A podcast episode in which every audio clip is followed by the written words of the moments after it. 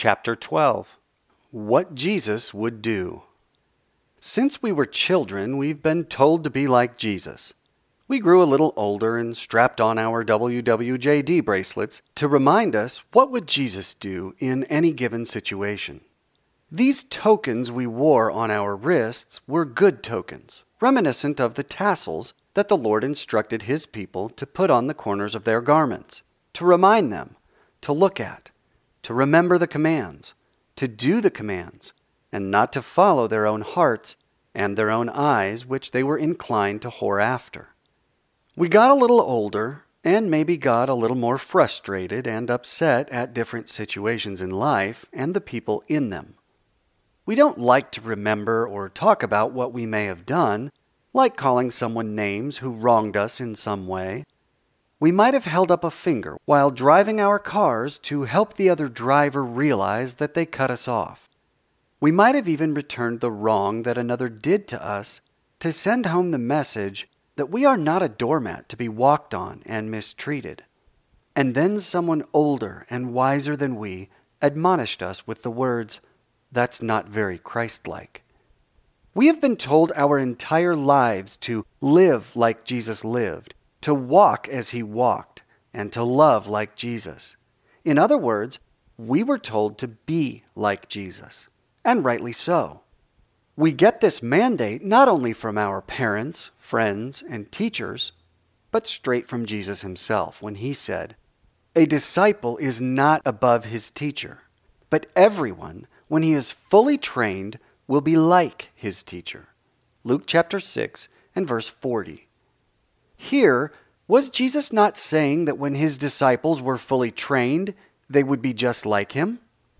On the one hand, those who admonished us were right to do so, because calling others names or insulting them, even if through hand gestures, is wrong. For that is exactly what Jesus said not to do in Matthew chapter 5 and verse 22. Returning wrong for wrong, regardless of how justified we may feel ourselves to be, is also blatantly wrong. This is covered in Matthew chapter 5 verses 38 through 42. But on the other hand, to be told to be like Jesus or to love like Jesus is completely devoid of any power if the mandate is not qualified in some way.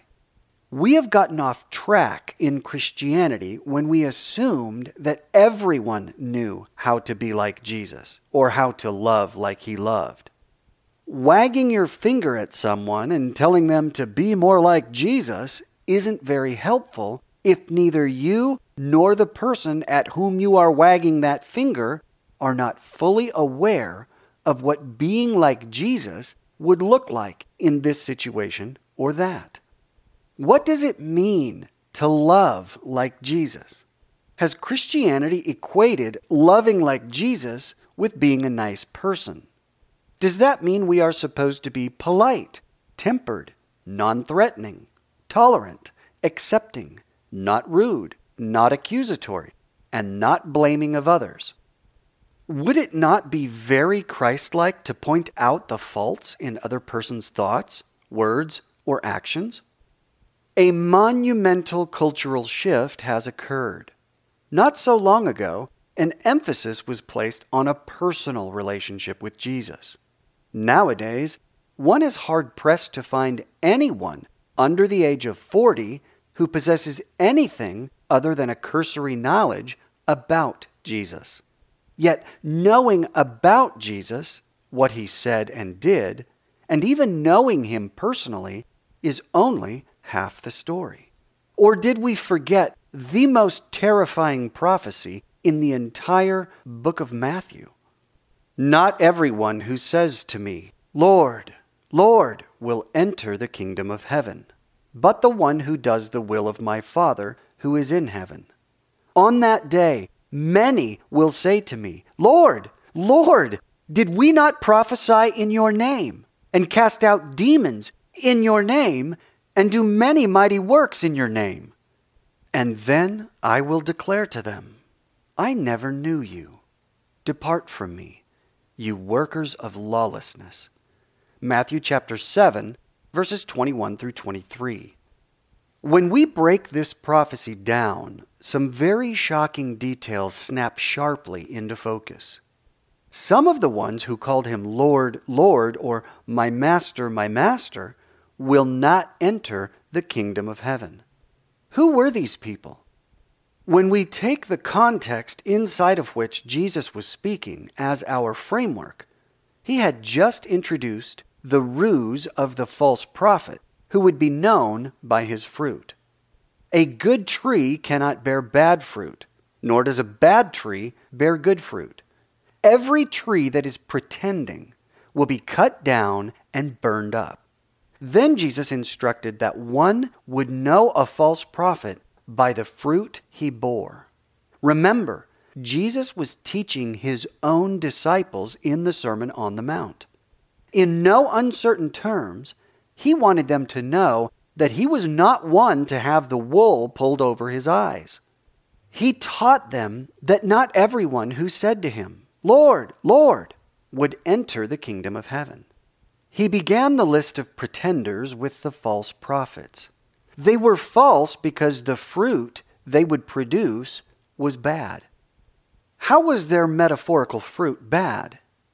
If Jesus was working from the law and the prophets, then he most certainly had Deuteronomy 18, verses 20 through 22, in mind when he declared the warning in Matthew 7, 21 through 23 above. But the prophet who presumes to speak a word in my name that I have not commanded him to speak, or who speaks in the name of other gods, that same prophet shall die. And if you say in your heart, How may we know the word that the Lord has not spoken? When a prophet speaks in the name of the Lord, if the word does not come to pass or come true, that is a word that the Lord has not spoken. The prophet has spoken it presumptuously. You need not be afraid of him. Ask yourself if these people really did prophesy, cast out demons, and do mighty works in the name of Jesus, why would Jesus have a problem with them? Why would he tell them to depart from him? He must have still been teaching inside the context of false prophets. That is who these folks were pretending to be. But notice what Jesus will declare to them I never knew you. Depart from me, you workers of lawlessness. These people claimed to know Jesus, or maybe they knew about Jesus. Either way, one of the most important parts of Jesus' prophecy was not that they knew him, but that he knew them. Jesus must know your name, my friend. If he does not know you, then no amount of knowing him, his words, his life, his family, or his purposes will grant you access to the kingdom. If Jesus does not know you, you do not get in. It's that simple. But how, Mr. Author of this little book? How am I supposed to know whether he knows me or not? Thankfully, Jesus did not leave that inquiry unaddressed. He covered it beautifully in verse 21 of the same prophecy. Not everyone who says to me, Lord, Lord, will enter the kingdom of heaven, but the one who does the will of my Father who is in heaven. That is the one who enters the kingdom the one who does the will of Jesus' Father who is in heaven. Therefore, what determines whether or not Jesus knows you is if you do the will of the Father who is in heaven. And what is the will of the Father who is in heaven? Fortunately, Jesus left us one more clue in this prophecy. I never knew you. Depart from me, you workers of lawlessness. That word lawlessness is a three part word that every serious Bible believing human needs to intimately understand. Law is the word Torah in Hebrew. Jesus is not talking about Roman civil law here. He is talking about the only law he ever talked about the law that is his Father's will. Less is a suffix applied to the ends of words in English, which describes the idea of being without. For example, home is the noun, while homeless is an adjective that describes being without a home. Fault is the noun, and faultless describes being without fault. Ness is a suffix applied either directly to the end of a noun or an adjective that describes the state, condition, or quality of a noun or an adjective. Think forgiveness, laziness, or sickness. So when we put these three morphemes or word parts together, law, less, ness, they form an idea. The idea that Jesus was expressing there in Matthew 7 and verse 23 is that the ones whom Jesus does not know and the same ones who are told to depart from him are the very ones who are in a state, condition, or have the quality of working without or outside of the Torah. That is incontrovertibly what the word lawlessness means. You say that you know me. You say that you follow me. If you knew me and if you followed me, you would be working within or inside of the Torah. His Father's will is that we live inside of His Torah, period. This is what Jesus said to finish out the three chapter discourse on additions to and subtractions from God's eternal Torah. God's will is that His children do His Torah. This fact can be found in countless places in both Testaments, but see Deuteronomy chapter 11 and verse 1. Therefore, this must be and is Jesus' will. Consequently, if this is not our will, then Jesus has some words for us. My prayer is that you and I never hear these fateful words. I never knew you. Depart from me, you who worked outside of the Torah. Dear reader, have we only been given the highlight reel of who Jesus is or what he is about? Admittedly, the New Testament is silent on Jesus' entire life except for his birth, one story from when he was 12 years old, and the end of his life and ministry. I don't know about you, but I really want to be like Jesus. I very much want to act like him, to love like him, and to do life like he does. I want to treat people like he does, serve my wife and kids like he served others. I don't want to draw lines that make distinctions between work life, home life, social life, and spiritual life. I don't believe that I can conduct business affairs with one ethical standard while driving my car or shopping for groceries with a different one. For that is not how Jesus lived. He was consistent across the board.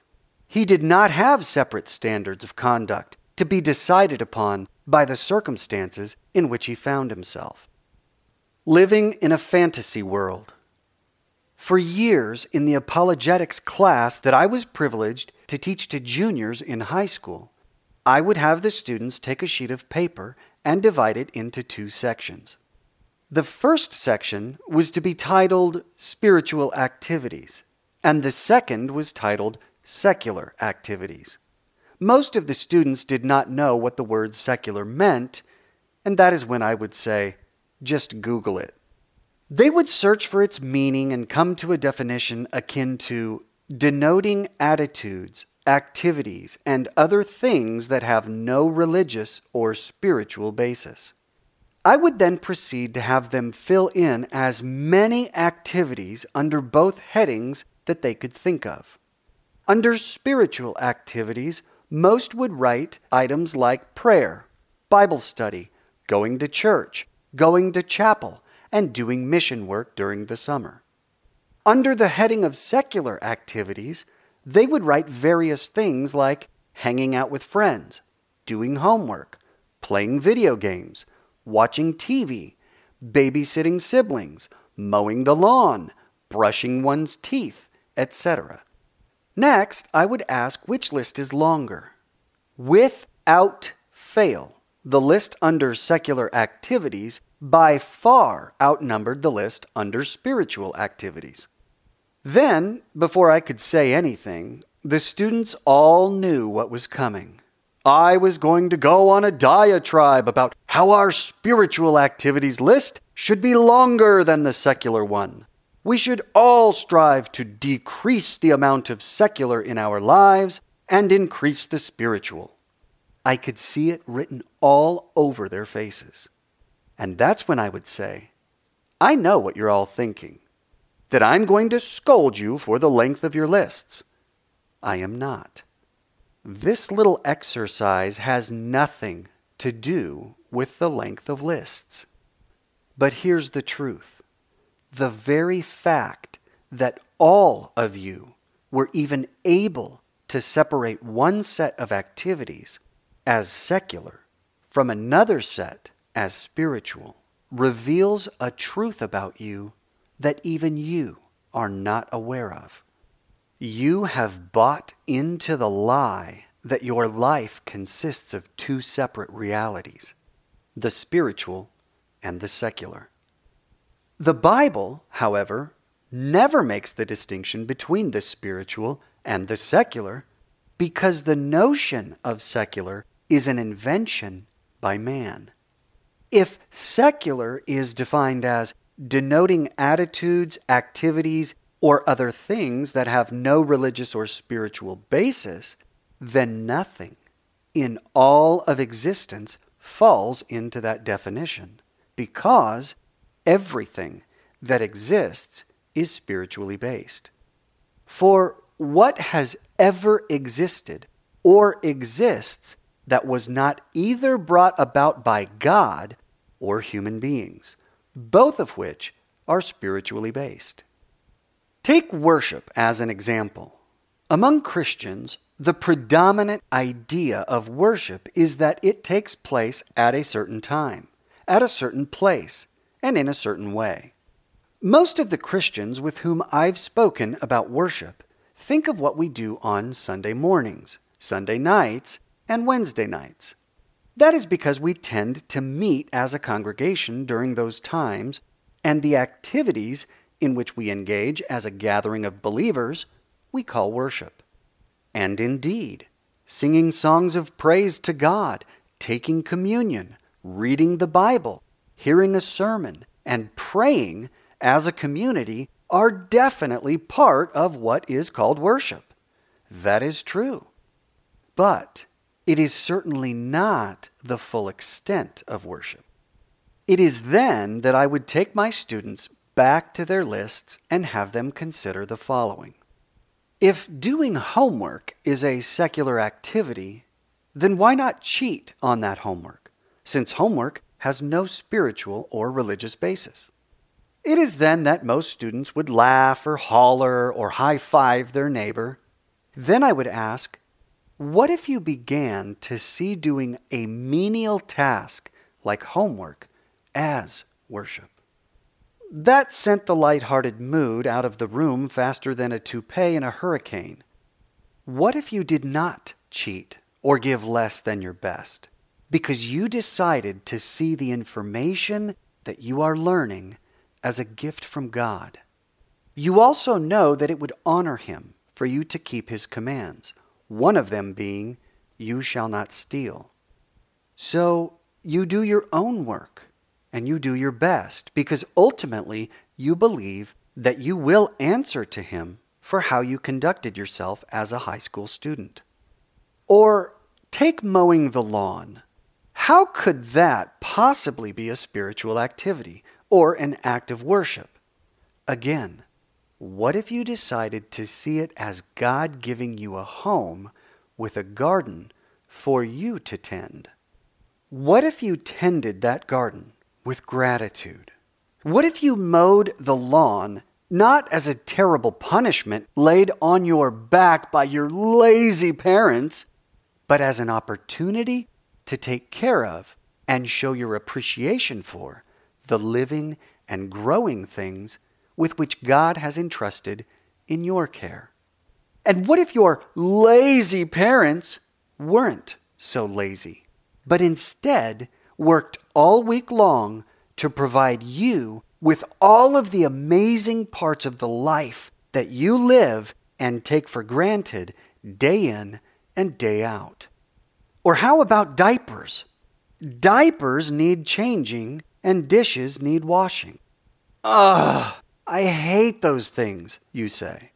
But what if you turned those activities heavenward and saw the babysitting of your siblings, which sometimes includes changing dirty diapers, not as a burden, but as a gift for training yourself and blessing someone else at your own expense? For that is God's definition of shalom in the Bible versus Egypt's definition of ma'at. Both mean peace, but they are exceedingly different. Ma'at is peace, prosperity, and the good life, but always at someone else's expense, namely the one who is providing it to you against his or her will. Shalom, on the other hand, is peace, prosperity, and the good life, provided to you at my own expense and by my own choice. It may not be your night to wash dishes, yet if you washed them tonight and turned that chore to the Lord, not only would that bless your family, because we all need clean dishes, but it would honor the one who provides you the food in the first place. It would also show him that you choose God's shalom over the world's ma'at. You have just turned lawn mowing, diaper changing, and dishwashing into worship of the one and only true and living God. Worship indeed happens inside the walls of a church building, no doubt. But far more extensively, worship is meant to happen in our daily lives, which encompasses every single thing that we do. The Matrix. All activities in one's life are spiritual, without exception. This is so because we are dualistic beings. That just means that we have both a physical and a spiritual nature. We are physical beings that have bodies, arms, eyes, legs, ears, muscles, and nerves. We are also spiritual beings that consist of a reality that is not physical.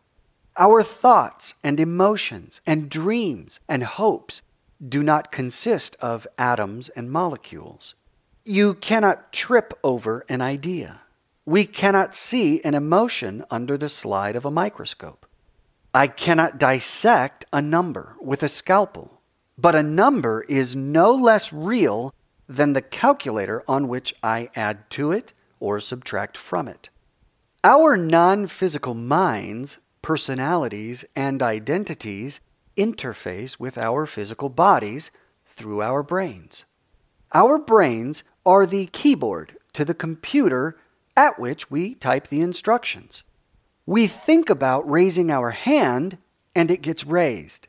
I think about a Thai food dinner and it gets prepared with my hands. But we are not our bodies. If we were merely physical beings, then when a person lost an arm or an eye in an accident, he or she would necessarily be losing a part of him or herself. But that is not the case. I am me regardless of how many of my appendages I retain or forfeit. That is why our identity remains unchanged throughout our entire lives, and is also the reason that there is no statute of limitations on murder, for example. If you murder someone when you are 16 years old, and though almost every cell in your body will have regenerated with a new cell thousands of times over throughout your life, you are still the same you at the age of 59 that you were at 16. And because we all intuitively know this to be true, you can and will be tried and convicted of the crime that you committed 43 years ago, though your physical body has changed dramatically over time. In fact, the only time we stop being ourselves is when we die. And those who believe that the Bible is true believe that we remain ourselves even after death.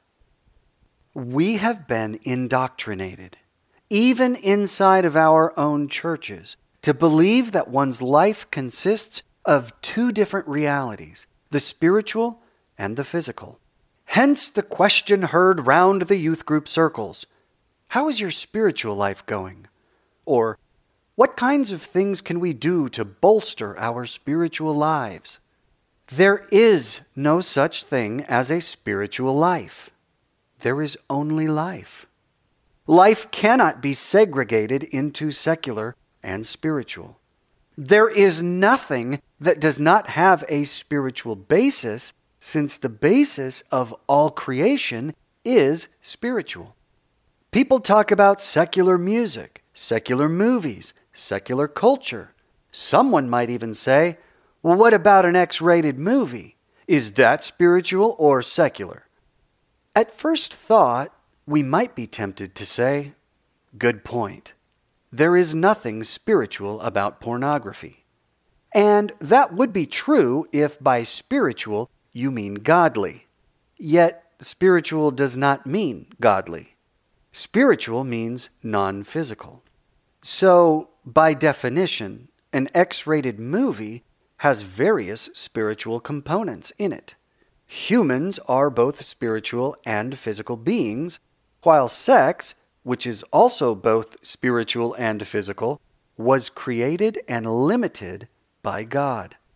How people choose to defile those two realities is another thing altogether we cannot escape the spiritual realm for at least two reasons. First, there is no realm that extends beyond God's reach. And second, we are spiritual beings. Therefore, to escape the spiritual realm and enter a purely physical realm would be to take leave of ourselves. Jesus knew this reality to be true and that is why he did not live in the physical world during the work week and then slide into the spiritual world on weekends. Jesus lived one life and one life alone here on earth. That is why he was consistent in his conduct, whether he was walking through a wheat field, cursing a fig tree, or cleaning the temple. Jesus had one goal, one purpose, one aim and one mission to do his Father's will. This chapter will focus on how Jesus walked out his Father's will by exposing error and deception, and what that means for the disciple who desires to be like him. We will see how Jesus was not a nice guy some of the time. We will watch how he did not accept and affirm the ideas of the influencers of his day. Jesus had a code, and he lived by that code without exception. He invited others to see his point of view, yet he did not sugarcoat the difficult. He did not water down the challenging.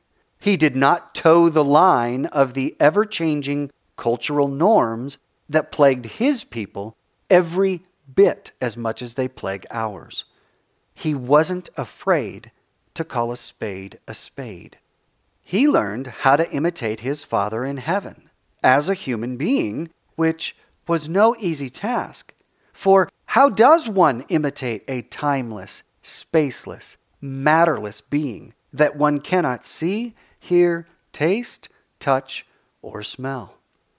The 800 pound gorilla in the room. We don't talk about it much because it's uncomfortable. But at times, Jesus was highly controversial, combative, and antagonistic toward the ideas and persons promoting the ideas that dominated the religious landscape in first century Israel. On occasion, Jesus was anything but nice. One need only read the 23rd chapter of Matthew to see how, quote, nice, end quote, Jesus was to the Torah experts and Pharisees. Listen to our Master. Woe to you, Torah scholars and Pharisees, hypocrites!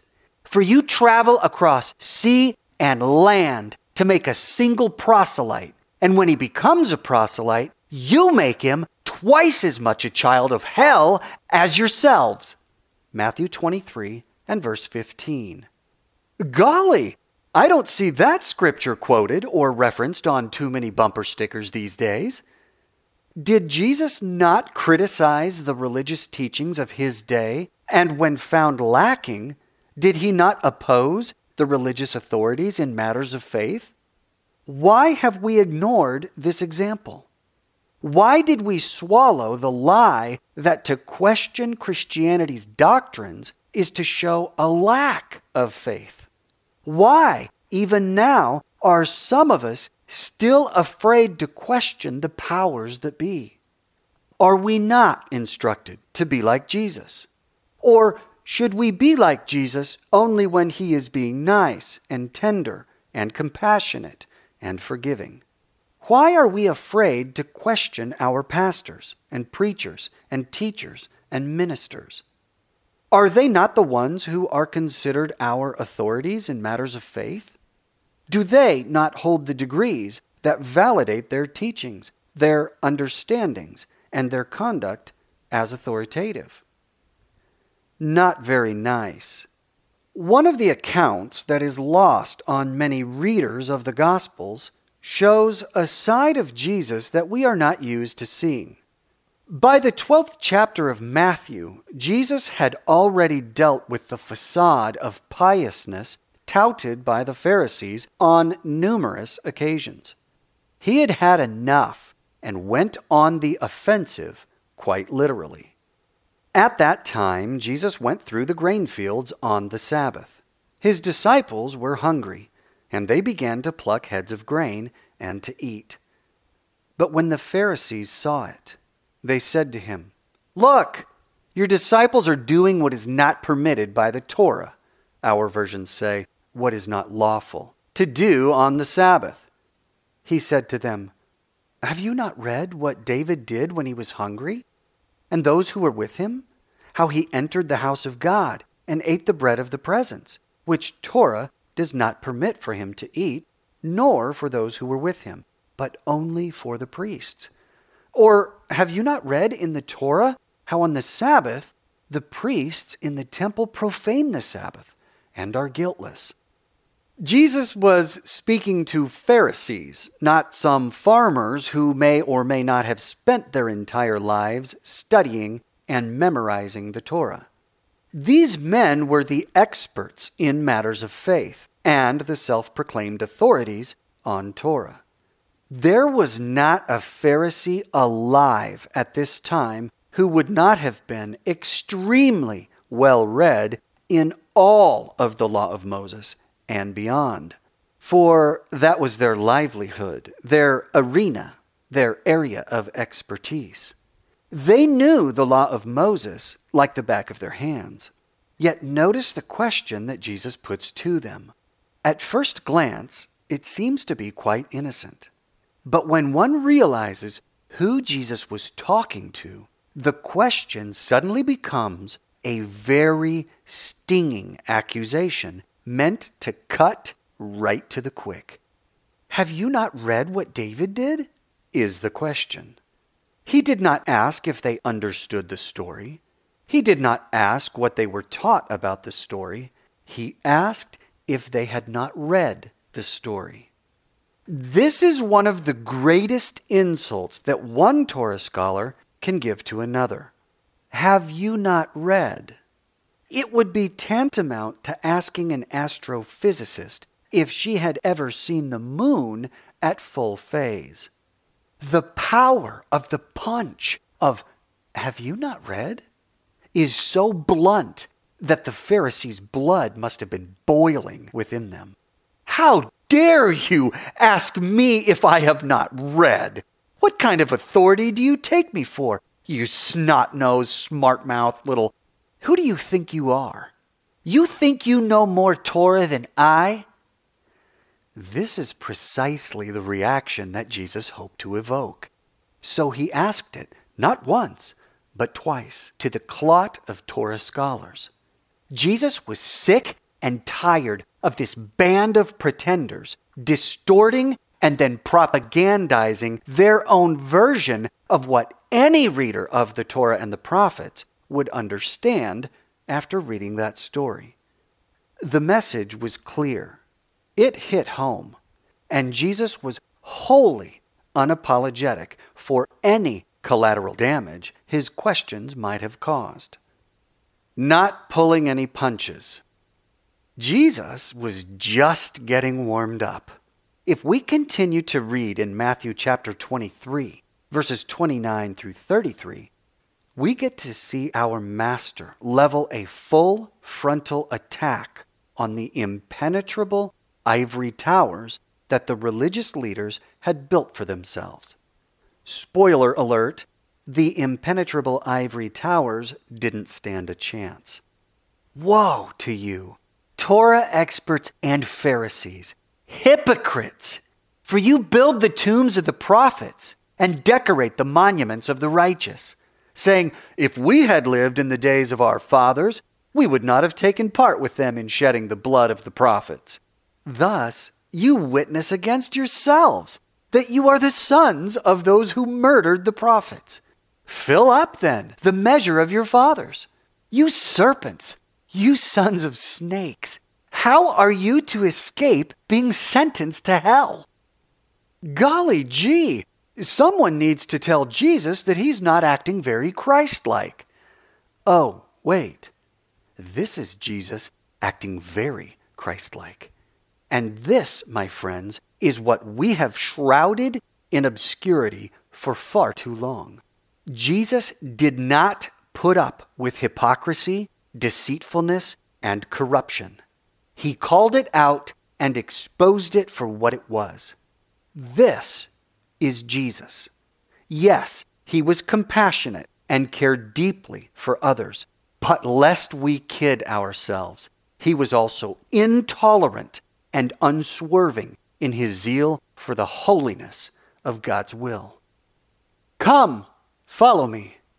If you and I really seek to imitate Jesus, the Anointed One, we need to begin doing what Jesus did.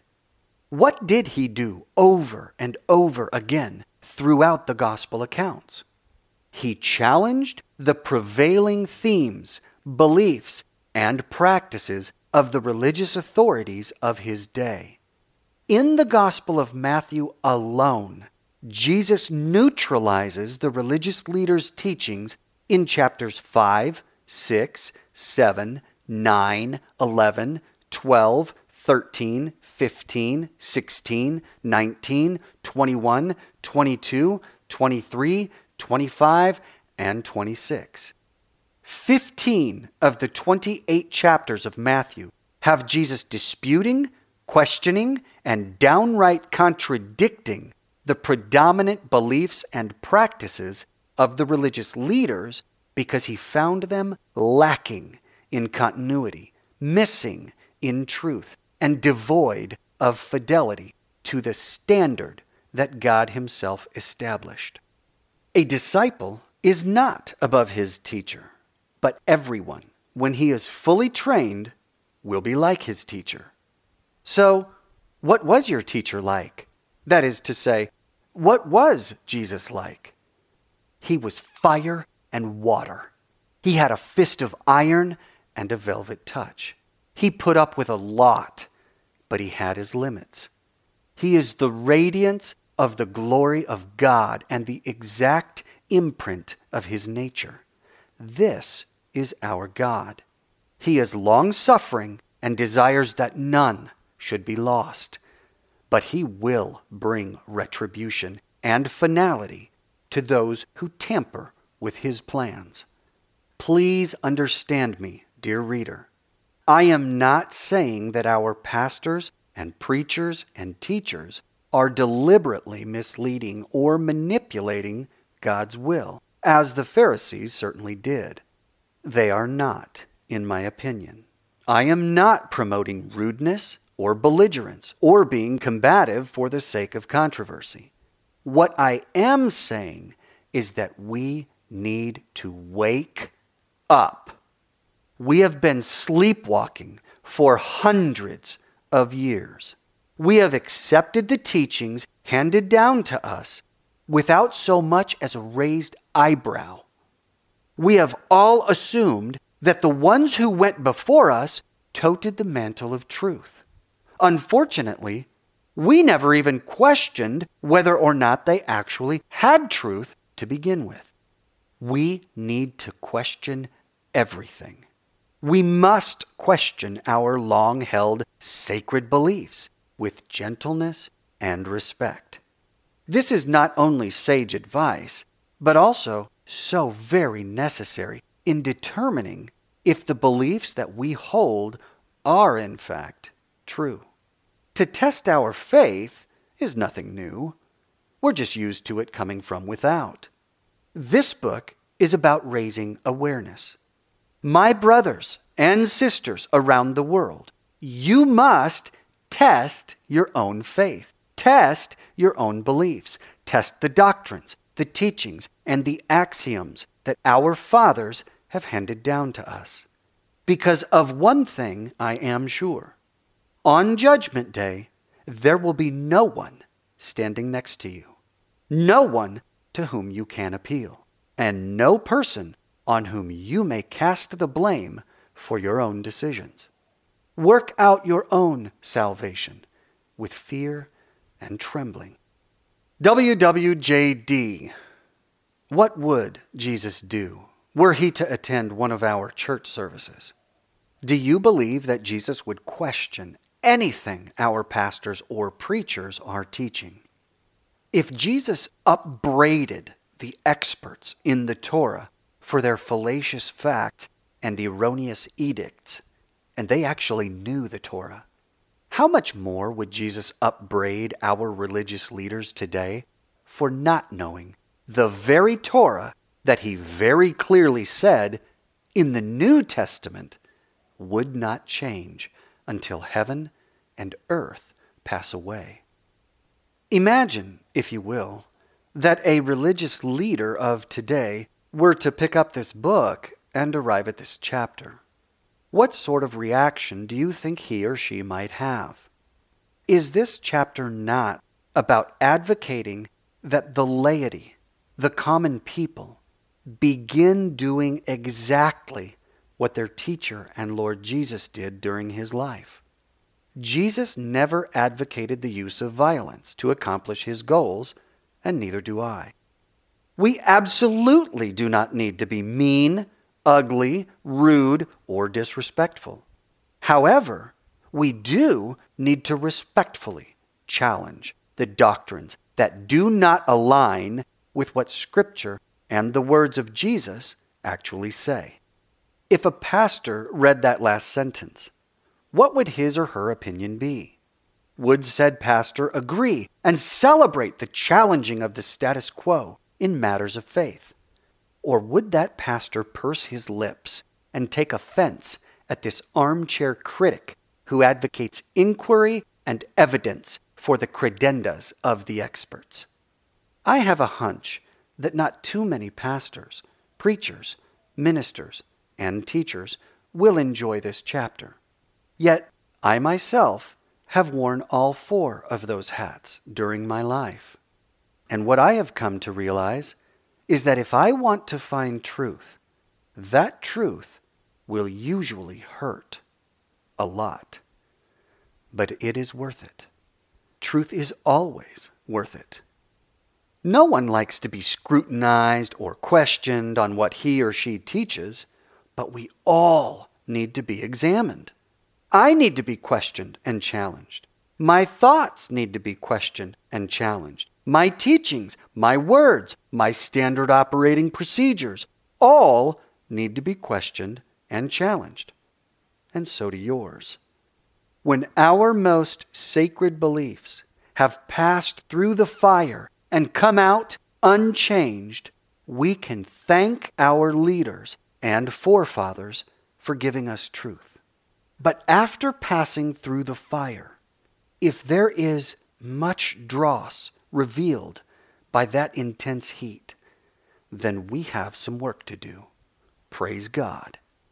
When we have doctrines, beliefs, and practices that align perfectly with what our Master and Lord Jesus taught, we then have something worthy of giving our lives to.